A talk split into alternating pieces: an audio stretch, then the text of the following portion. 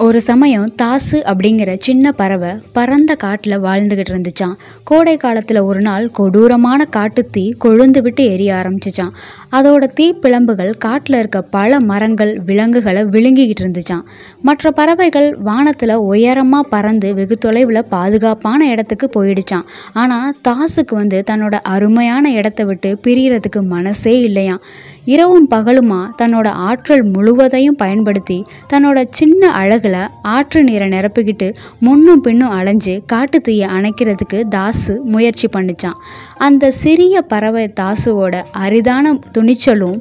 இடைவிடாத முயற்சியும் பாராட்டத்தக்கதான் இருந்துச்சான் கொஞ்ச நேரத்திலேயே பெரிய மழை வந்து காடுகள் மேலே பொழிஞ்சு காட்டு தீயை வந்து தணிக்க ஆரம்பிச்சிருச்சான் அதாவது உங்ககிட்ட உள்ள மன உறுதியை வச்சு சுற்றுப்புற சூழ்நிலையை மாற்றி அமைக்கிற முயற்சியை இடைவிடாமல் தொடர்ந்து செஞ்சுக்கிட்டே இருங்க.